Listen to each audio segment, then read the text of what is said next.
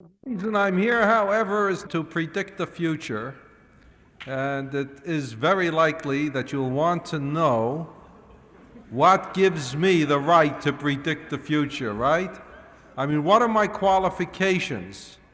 So I'll tell you what my qualifications to predict the future are. My chief qualification took place in 1952 when I found myself in Chicago. I found myself in Chicago because I had to address the American Chemical Society, which was a thankless task. I discussed a, some experiments of mine and got very few laughs. So, so I decided to visit the offices of a small science fiction magazine called Universe Science Fiction. At any rate, I had to think of something fast because I was ashamed to say that I didn't have the slightest idea of what to write. And thinking quickly, I wrote a story called Everest because there, Everest was much in the news then. And I thought that since seven expeditions had failed, that I might as well write a little story about why expeditions failed, and I explained it by saying that the abominable snowmen were Martians. And they kept it kept human travelers off the top. She read the story, bought it on the spot for $30. I spent half of it in a dinner for her and me. In those days, you could buy a very good dinner for two for $15 and got nowhere. Went home, a sadder and wiser man, and forgot about it until the next May 30th, 1953, when somebody to whom I hadn't done a darn thing, named Edmund Hillary, and his Sherpa sidekick, Tenzing Norgay, climbed Mount Everest and at 11:30 a.m. stood at the very tippy tip top, they said. And well, who was there to check up, you know? And that instantly placed universe science fiction in a very, very strange ethical dilemma. If they published the story, they would make me look like a fool, and if they didn't publish story, the story, they would lose $30. And it took them a second and a quarter to decide to publish. And they did. They published in the December 1953 issue, so that there is my record as a predictor of the future. I'm the only man living who ever predicted that Mount Everest would never be climbed five months after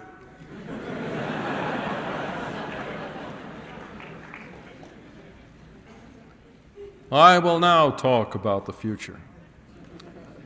And the first thing we have to remember that you're only safe if you predict the obvious. The fact that the abominable snowmen were Martians were not, was not obvious. Probable, perhaps, but not obvious. So, to predict something that's obvious, let's predict that the population of the Earth will go up. After all, it's been going up ever since the beginning of human history, as far as we know. In fact, the only century that we know of in which the human population dropped all over the world was in the 14th century as a result of the depredations of the Black Death, during which one third of the entire human race was killed off in the space of maybe 25 years. And it took the human species a full century to make up that loss. And you might wonder because these days we could do that in maybe 20 years. And see why? See what I mean?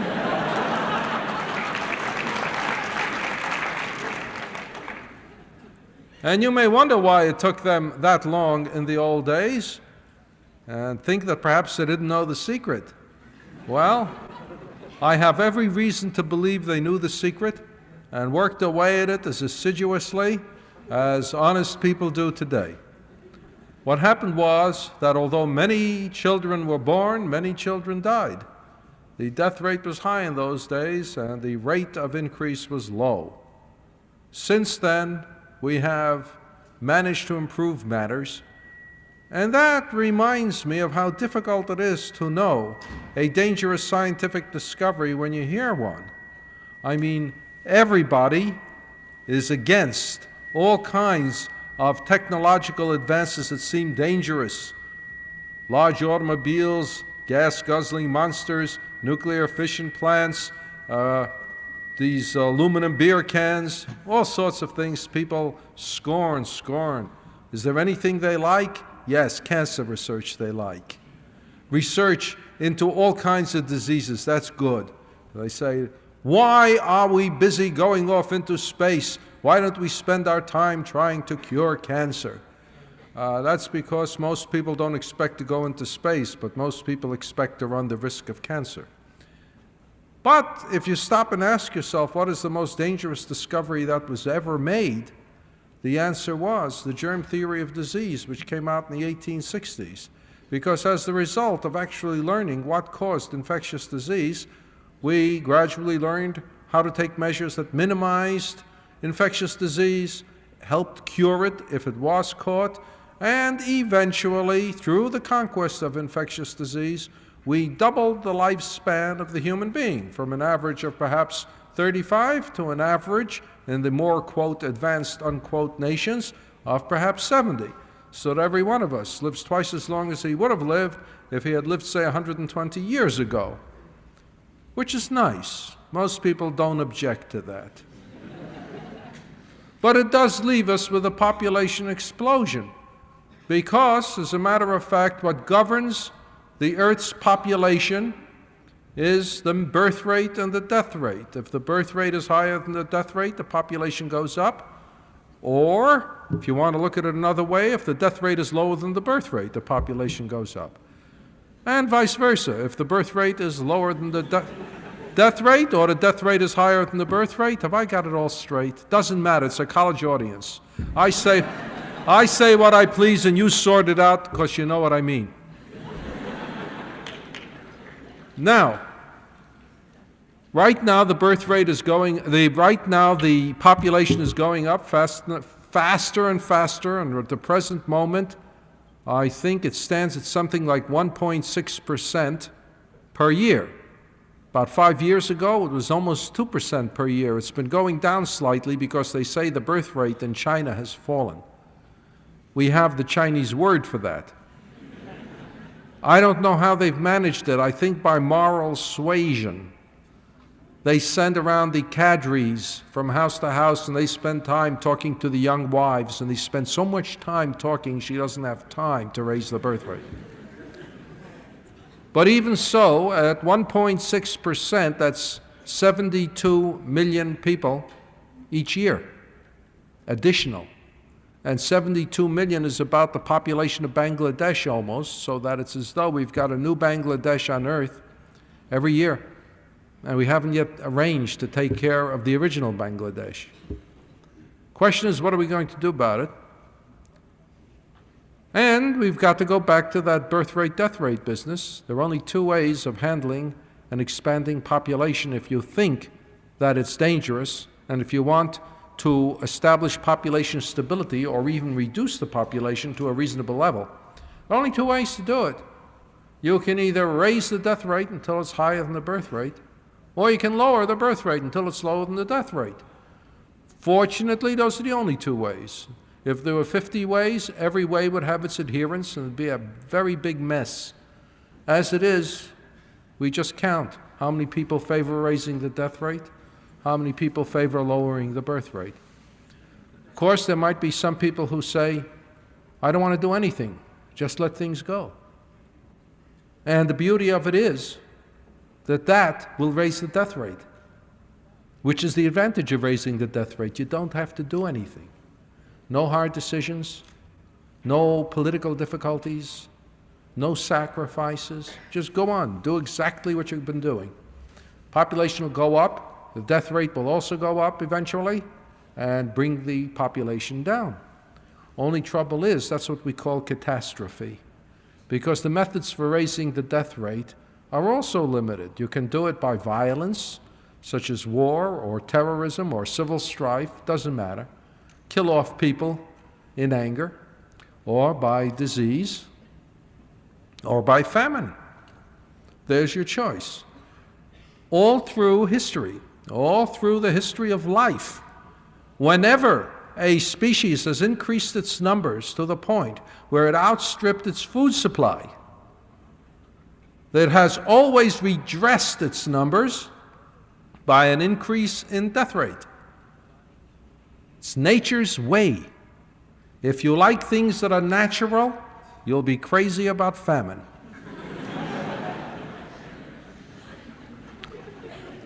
However, human beings are the only species that ever existed on Earth who are capable of foreseeing the future, if perhaps not in detail, then in broad brushstrokes. Show a human being a situation in which the population is going up and the food supply is going down, and by dint of considerable hard thought, it will eventually occur to him that this will end in famine.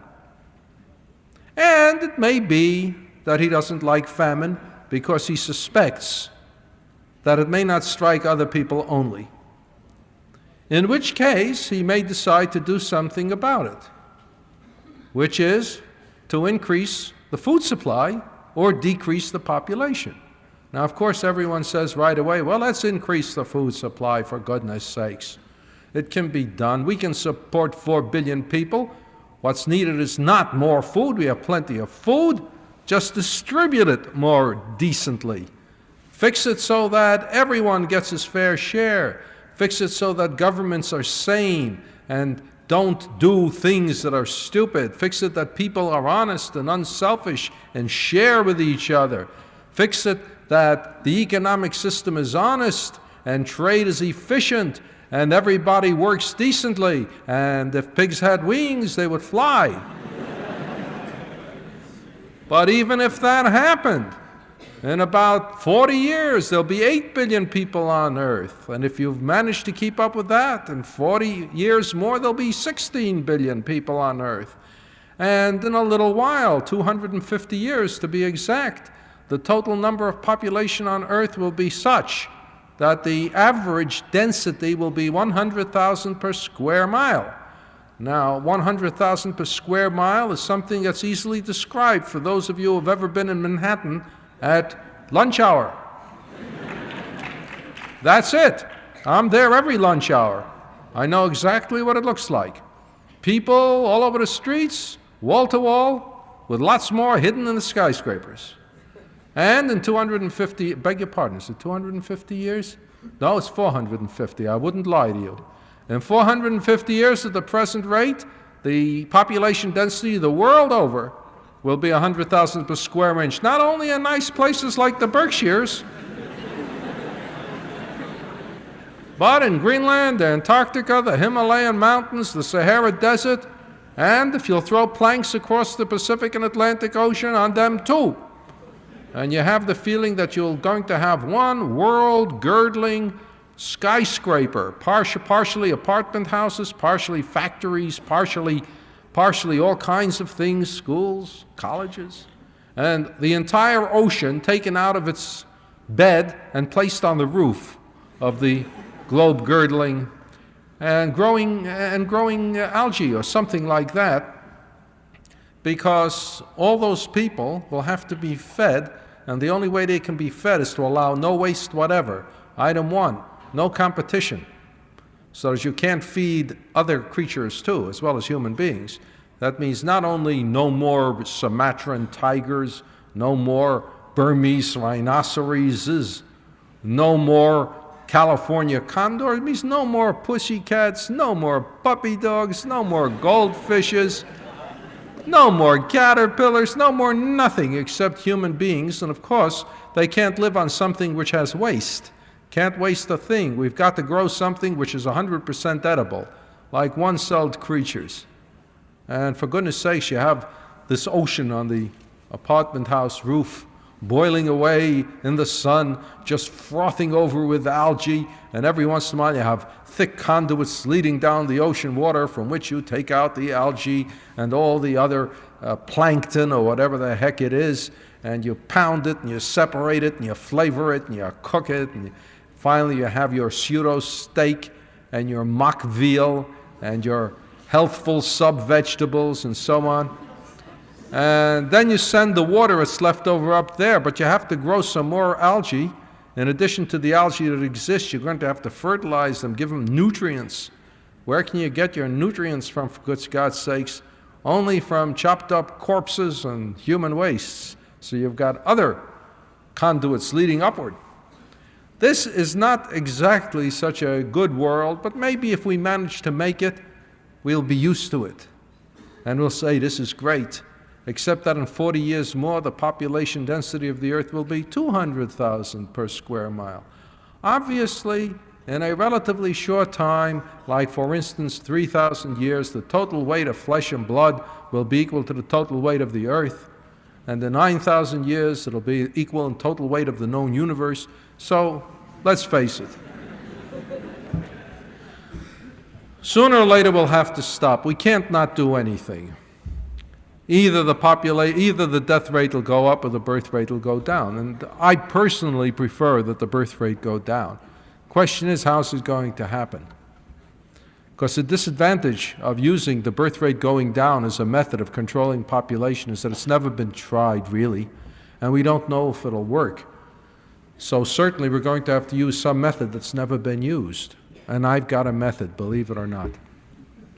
I have noticed that throughout history, whenever the birth rate has been high, the social status of women has been low. And this makes sense. This is not a pure coincidence.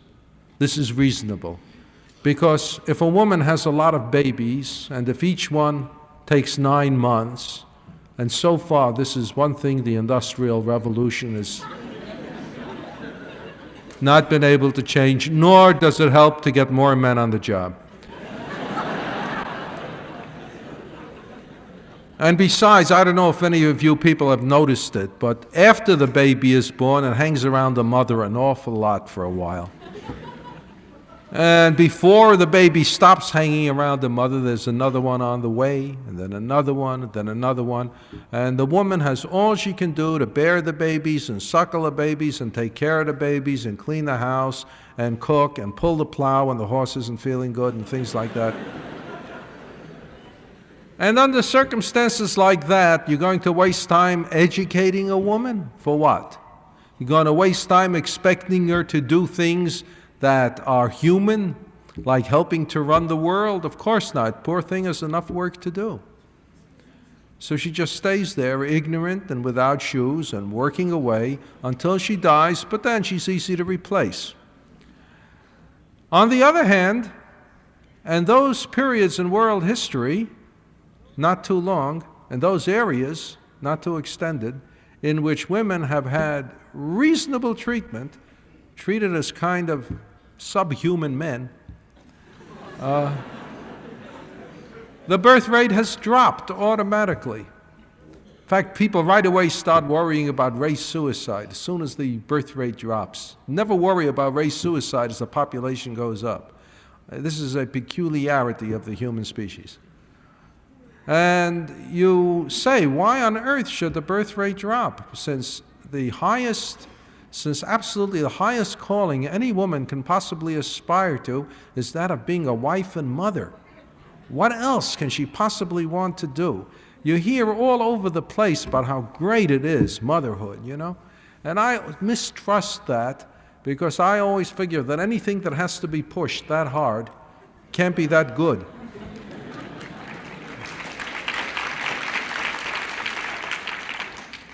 I figure nobody goes around saying, eat.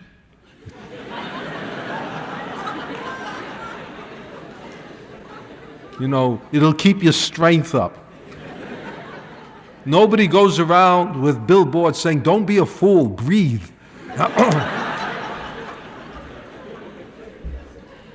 so that when you're forever being told how great it is to have lots of children, I figure eh, someone's getting something out of it. Besides, I figure having children are that great, men have figured out a way to do it.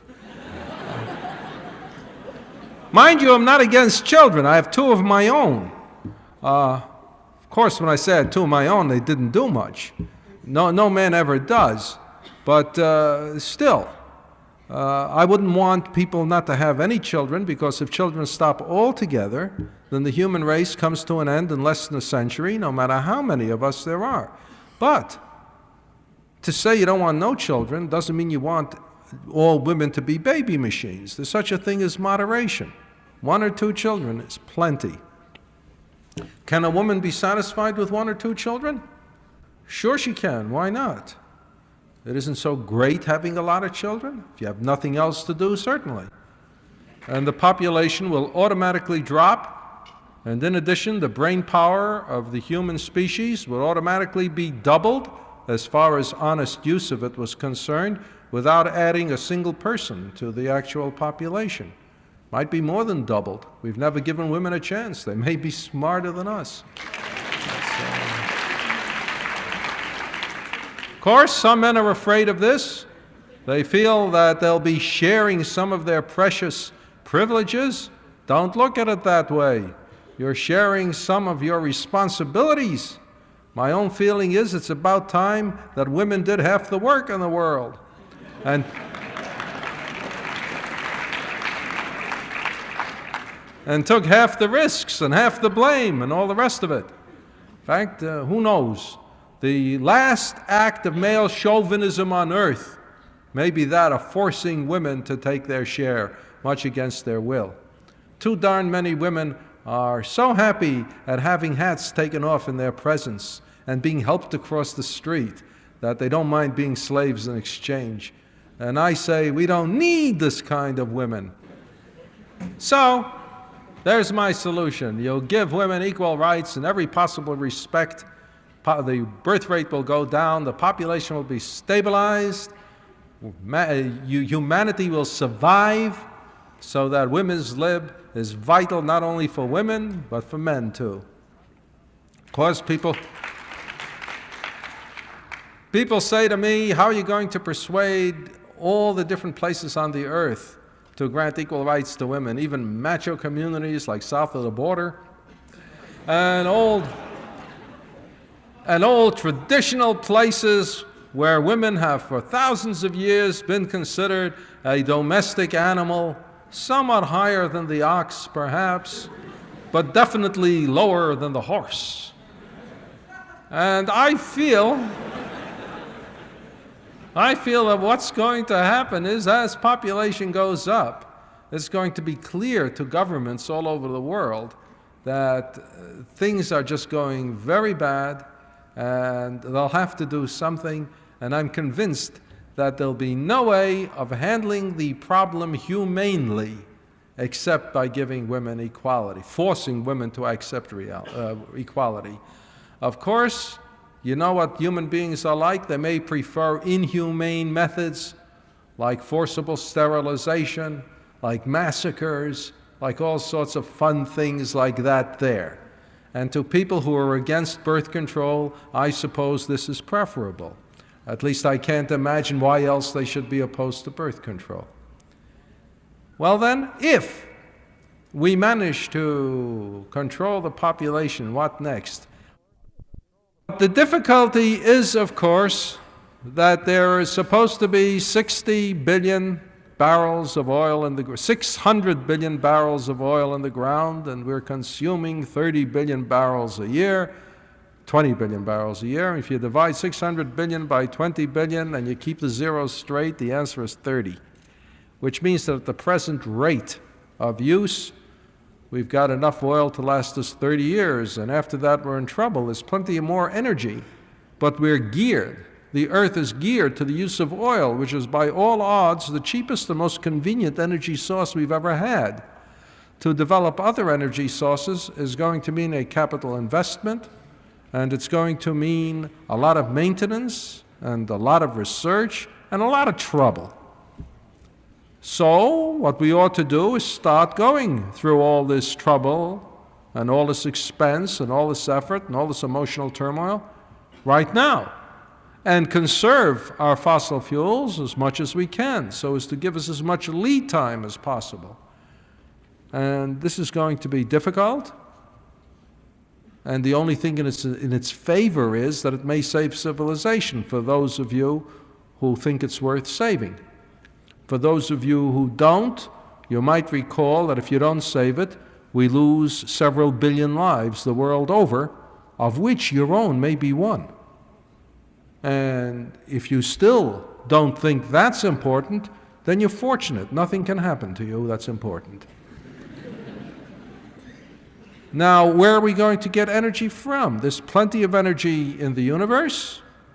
There's plenty of available energy in the universe. It just means learning how to use it.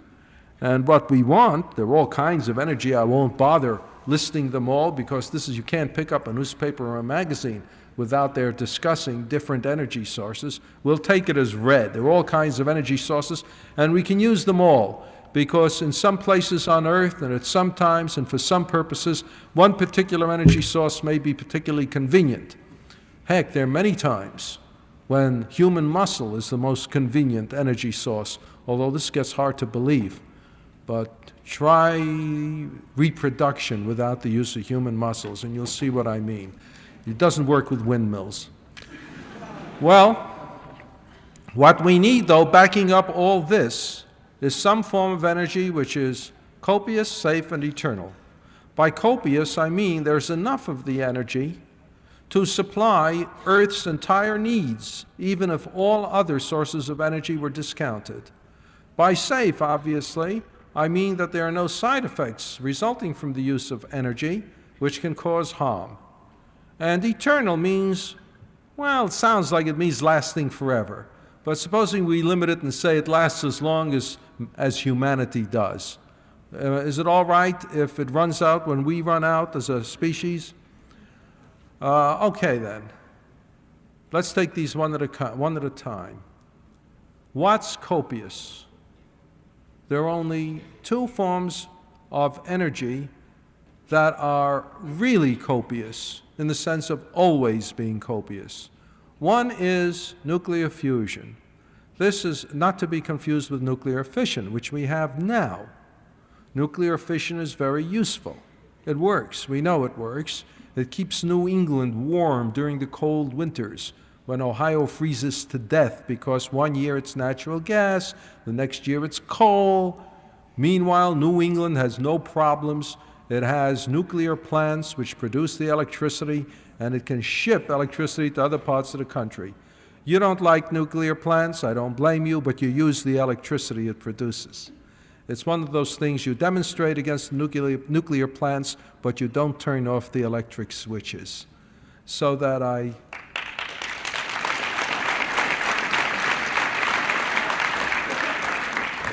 I beg leave to sniff a little hypocrisy here. But, uh, well, if you prefer to sniff that, you may.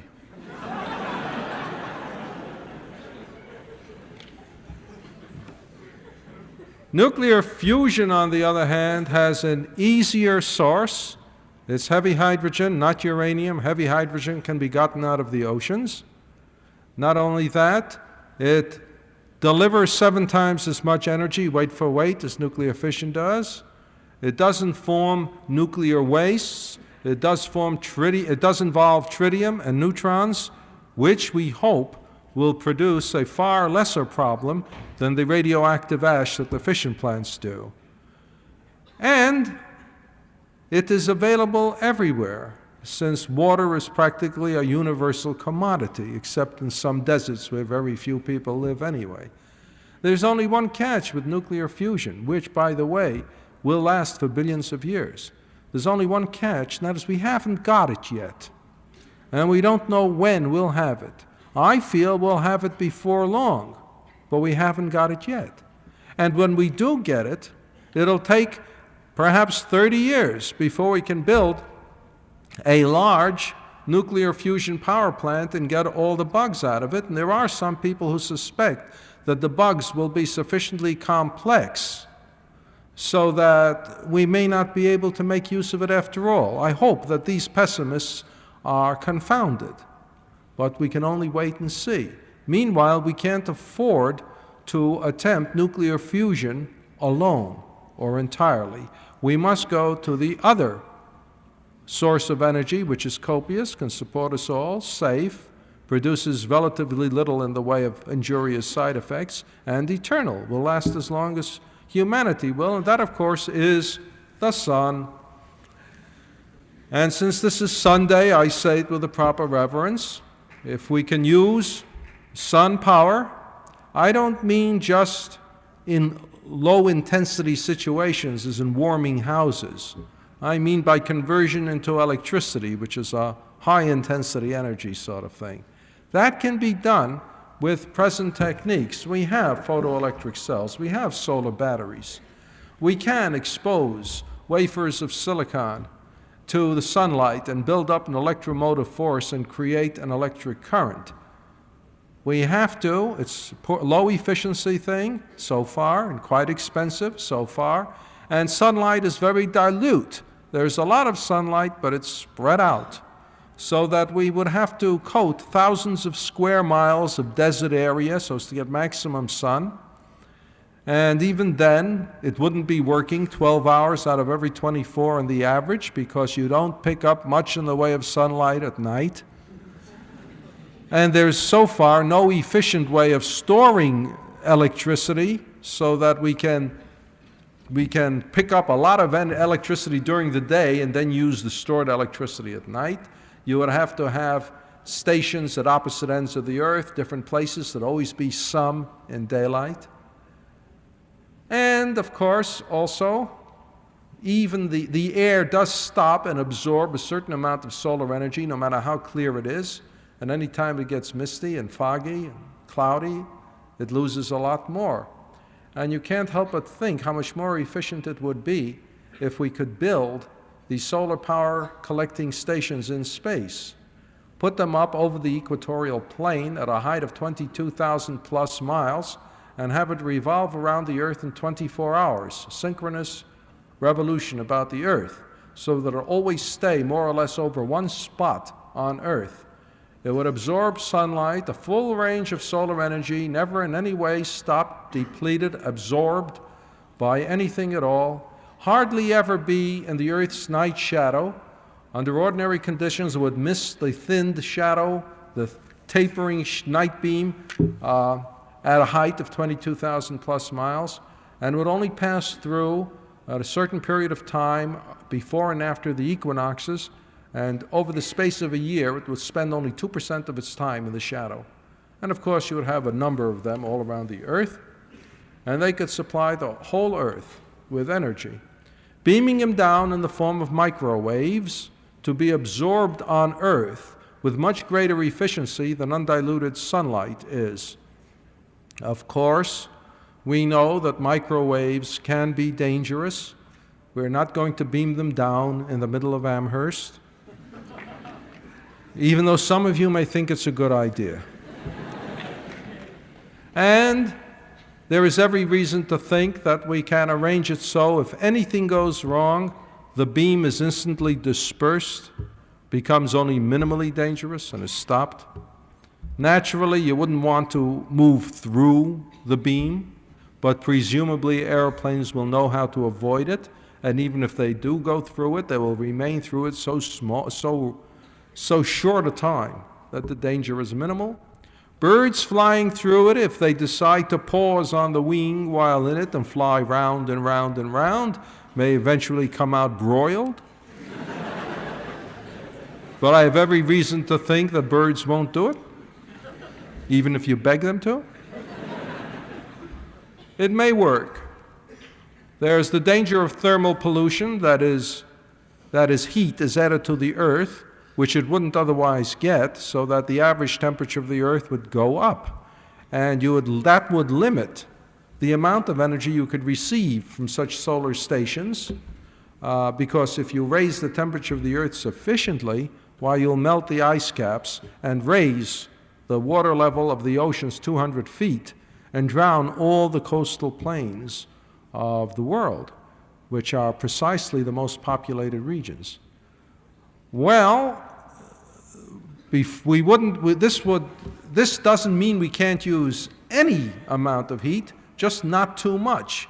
It still leaves us a liberal supply until such time as we learn how to help the earth radiate the excess heat. Well, now, what else is good about this thing, which is generally considered uh, a kind of feat of fantasy? Hard headed people are against such solar power stations for a variety of reasons. They say, You realize how expensive it is? Sure. Sure, I realize how expensive it is. It's likely to take $100 billion a year, say over a space of 20, uh, I'm sorry, 100 billion dollars over the space of 20, 20 years, which is say 5 billion dollars a year. Who's going to spend $5 billion a year? It's a lot of money. It's more than tuition. right now.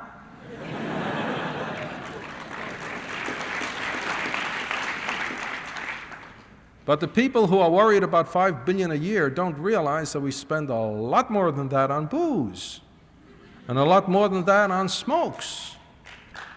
And no one has ever said that the space program does any more harm than waste money. There are rumors that tobacco and alcohol do actual harm beyond the waste of money, actual physical harm. Of course, they also bring pleasure. And people say, This is cheap of you, Asimov, since you don't smoke and don't drink, to cast aspersions upon other people's pleasures and imply that they should easily sacrifice them for something you're interested in. And I recognize the justice of this, and I sniff a certain amount of hypocrisy in myself when I talk this way. But then, supposing we consider war and preparations for war.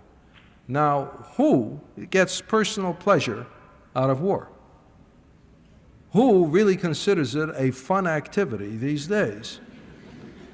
Nobody is going to admit in public he wants war, he enjoys it because the excitement makes his blood race through his veins and just gives him that good old tingly feeling. Everyone gets up and says, I hate war, but we have to be prepared as a deterrent, right?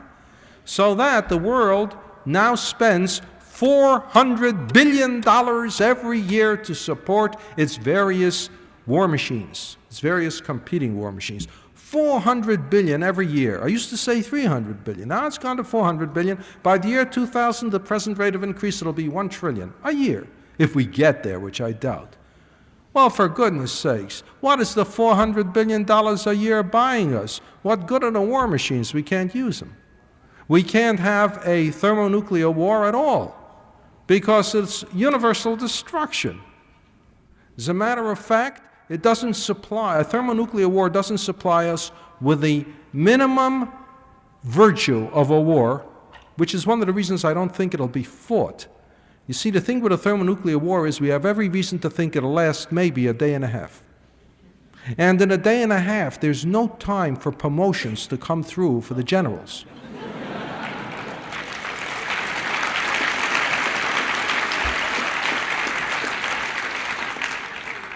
It's worse than that. You can't even have regular wars. You can't even have the kind of wars we once had in the good old days. The fun wars, like World War II. I mean, you can imagine the Soviet Union and the United States getting together and deciding the generals are rusty and they need a war, but come on, fellas, honor bright, we won't use nuclear weapons, we won't use jet planes. We're going to build us a lot of World War II artillery and planes and tanks and we'll fight it like gentlemen. So, so they'll draw a line down the middle of a neutral nation, and they'll line up on. you guys are so naive. That's what neutral nations are for, for goodness sake. And you line up on either side, and for four or five years, maybe six if it's too exciting to stop, you have frontal penetrations and flank attacks and artillery bombardments and bombing attacks, and, and maybe, if you want, some sort of old fashioned excitement, poison gas, things like that. at the end of the time, at the end of the time, you, you see who's where, who has accomplished what, how many people have been killed, and you assign indemnities and on exchanges of territory and all that. The losing side shoots its generals. Now that's that's the great problem. I've always maintained that if the losing side in any war automatically shot its generals, and if the generals were told this in advance, there'd never be any wars because the generals would always say they weren't ready. But uh, you don't do it. It's considered not sporting. But why can't we fight a war like that? Easy. We don't have the gasoline for it anymore. You know how much gasoline it takes to run even a World War II war nowadays? more than we can afford to spend, considering we've only got a 30 year supply left. And don't tell me we're going to find more gasoline supply, uh, petroleum supplies. No matter how much we find, it may extend it another 10 years, no more. Heck, you can't even fight little wars anymore. I mean, supposing you have a war between two small nations that don't have nuclear weapons. They're forced to fight it with non nuclear weapons. Naturally, neither one is going to fight it unless they can get the weapons from one of the great powers so that they can have really sophisticated non nuclear weapons. Otherwise, there's no fun in fighting the war. Well, that means one side calls in the Soviet Union, the other side calls the United States. Now they fight the war. It Can only last six days.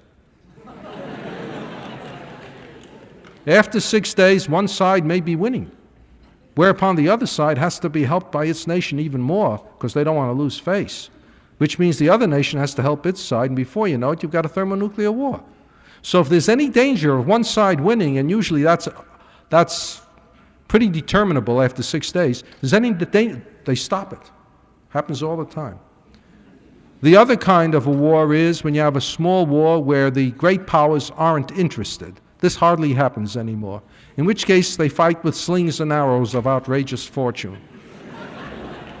and it takes them 17 years to kill 100 people, and nobody cares. Or you can have terrorism. You can always have terrorism because all it takes is five men or women. You call yourself the Cosmic International Army of Human Righteousness.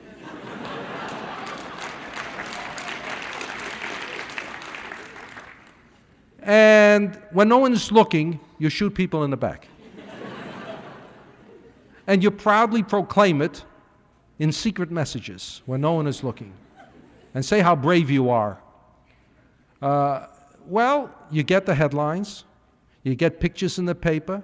If you happen to be caught and imprisoned, your comrades kill somebody else to get them to release you. And it's more fun than you can shake a barrel of, a barrel of monkeys at. The only thing is, it never accomplishes anything. It just never does. In the whole history of mankind, terrorism has never accomplished anything except when it's backed by an official army. And these days, we can't have an official army backing it because the whole thing is we can't fight a war. So it's just terrorism all by itself. You get nothing out of it except newspaper headlines, television coverage, a little pain and discomfort to individual people, and if you're not directly involved, you can endure it philosophically. And therefore, what the heck is the whole use of this entire military machine? You say is a deterrent, just to make sure there's no war. Fine.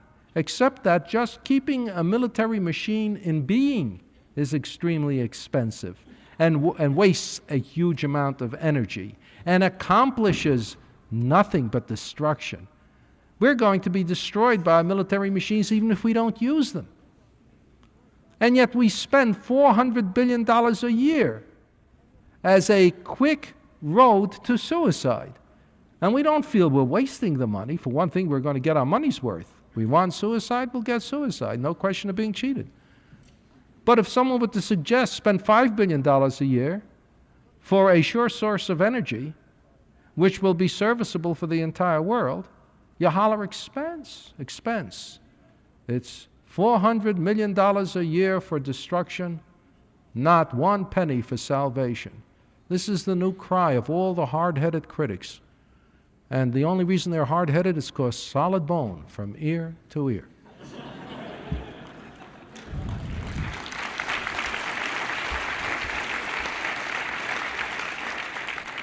Now, let's suppose we have these solar power stations. We're building them, we found the money. Well, heck, where are we going to get the material from? You know, Earth is running low on all sorts of resources. How are we going to build 100 power stations up there, along with all the spaceships it takes and all the fuel it takes and so on?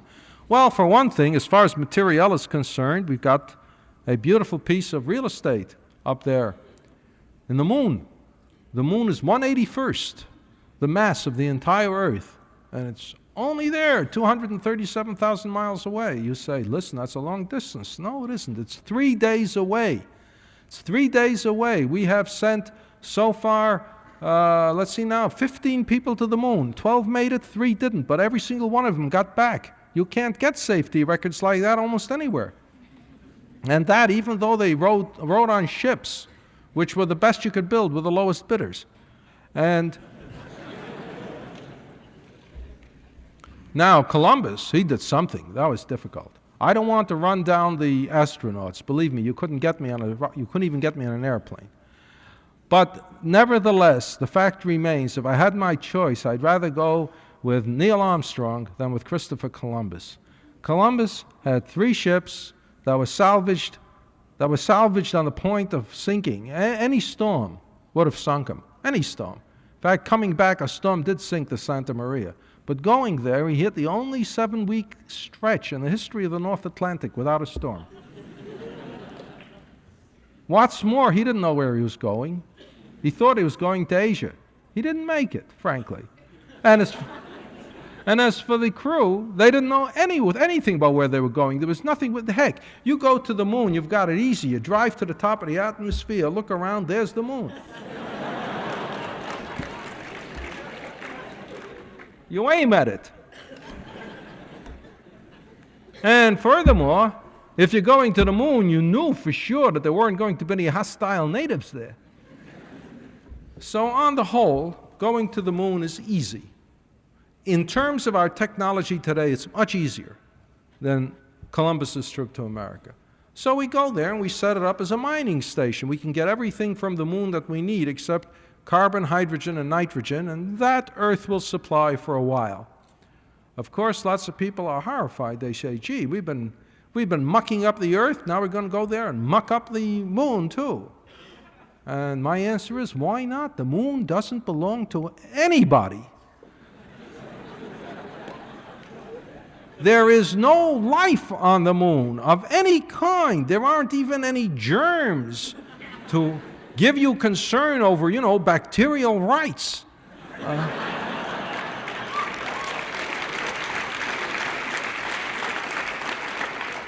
now, there are two things that concern us on Earth. One is that the moon looks pretty and you don't want it sort of, you don't want it moth eaten. Fortunately, Fortunately, Providence in its infinite wisdom has decreed that the moon present one face only to the earth at all times. You know, I have a feeling I've been neglecting you people. and this means that we can work on the other side where no one standing on earth will ever see the moth eatenness. The other fact is that the moon, thanks to its mass, does create the tides. And if we reduce the mass, we reduce the tides. And we might not like this, but I assure you, that all our fooling around on the surface of the moon and digging up ore, etc., is going to take thousands of years before we make the slightest perceptible diminution of its mass. So I think we can use the moon fine. And of course, it's not going to be useful to commute to outer space and to the moon in order to build the space uh, power stations. Very expensive to send people up at 8 a.m. and bring them down at 5 p.m., you know? what you really need are space colonies, space settlements. You'll have people living in space settlements and they'll be doing the work. Of course, it'll be interesting that as they do the work, other space settlements, other power stations, they'll be quickly returning profits on the initial investment. Not only will the expense be far less than that which is produced by the, by the competing military establishments, but whereas the competing military establishments never return a profit, these space activities will in the form of energy eventually. And in the space of a few decades, we'll be getting far more back in the way of energy than we ever spent building them. In fact, we can build all kinds of things in space. One thing, one advantage space has is there's lots of room there.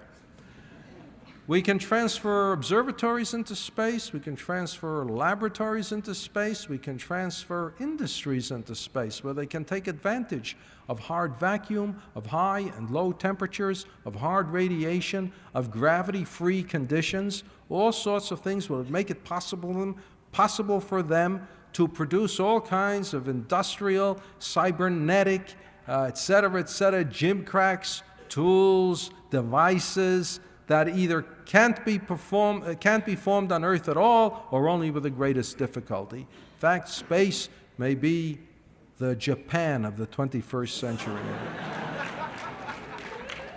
Furthermore, if we get, if we get as many, uh, as much of our industrial establishment into space as possible, why? We'll get rid of the side effects of industry. Lots of people who don't like what the Industrial Revolution has done to man. They make use of all its advantages, but they don't like its disadvantages. And they would like to see, get rid of our industrial society, provided they can think of some way of doing it without losing their firm grip on the advantages.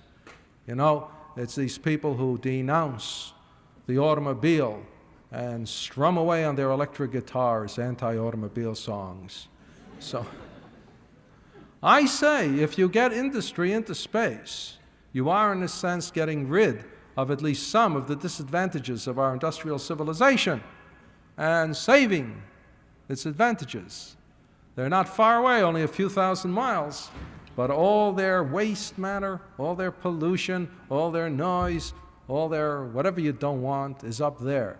You don't even have to send many people up there because undoubtedly, if civilization continues, they'll be automated and computerized to a fare thee well. And with everything up in space, none of it actually belongs to any particular spot on Earth. It would pay everybody on Earth to contribute all they can, even if a small nation can only contribute paper clips, let them contribute all they can to the establishment of the space economy, and it would encourage international cooperation to the point where it would be the equivalent of a world government. World government has a bad press. Nobody wants a world government. But I say we need a world government, and I admit it might be a good idea not, not to call it a world government. I figure you can call it anything you want. You can call it anarchism if you want. You can call it freedom and liberty if you want. You can call it a genuine cooperative spirit amongst Earth's proud population, if you want, just so long as it's really a world government.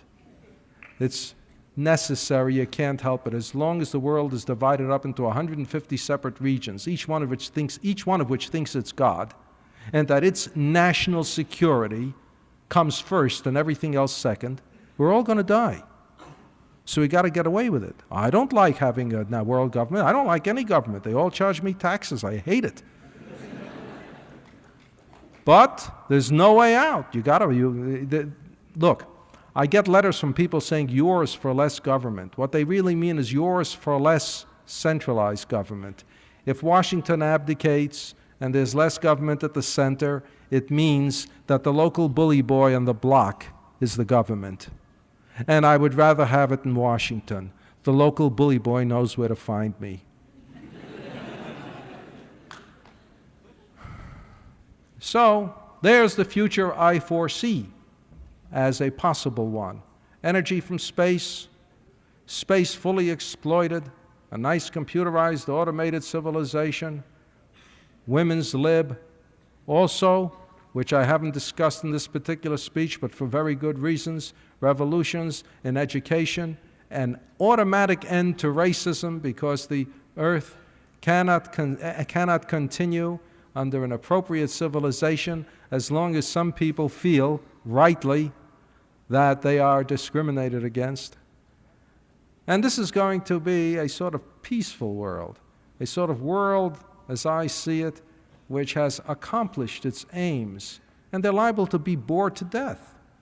I mean, having saved them from all the different kinds of deaths through overpopulation, through energy starvation, through pollution, through internal violence and terrorism, through all this, you end up with everyone just yawning themselves to death. Because, after all, through all of history, through all of history, men have been used, uh, human beings have been used to living with risk and danger, etc., etc. Well, they'll still exist up there. And in the end, find new place where, for a period of time, population can expand, where you can be a pioneer, where you can take your risks. It may be that the space settlers will be the cutting edge of human exploration, that it is they who will explore the outer solar system. It is they who will build and take part in the great starships that may someday leave the solar system forever on their slow way towards distant stars. It is through them that we may fall heir to the universe.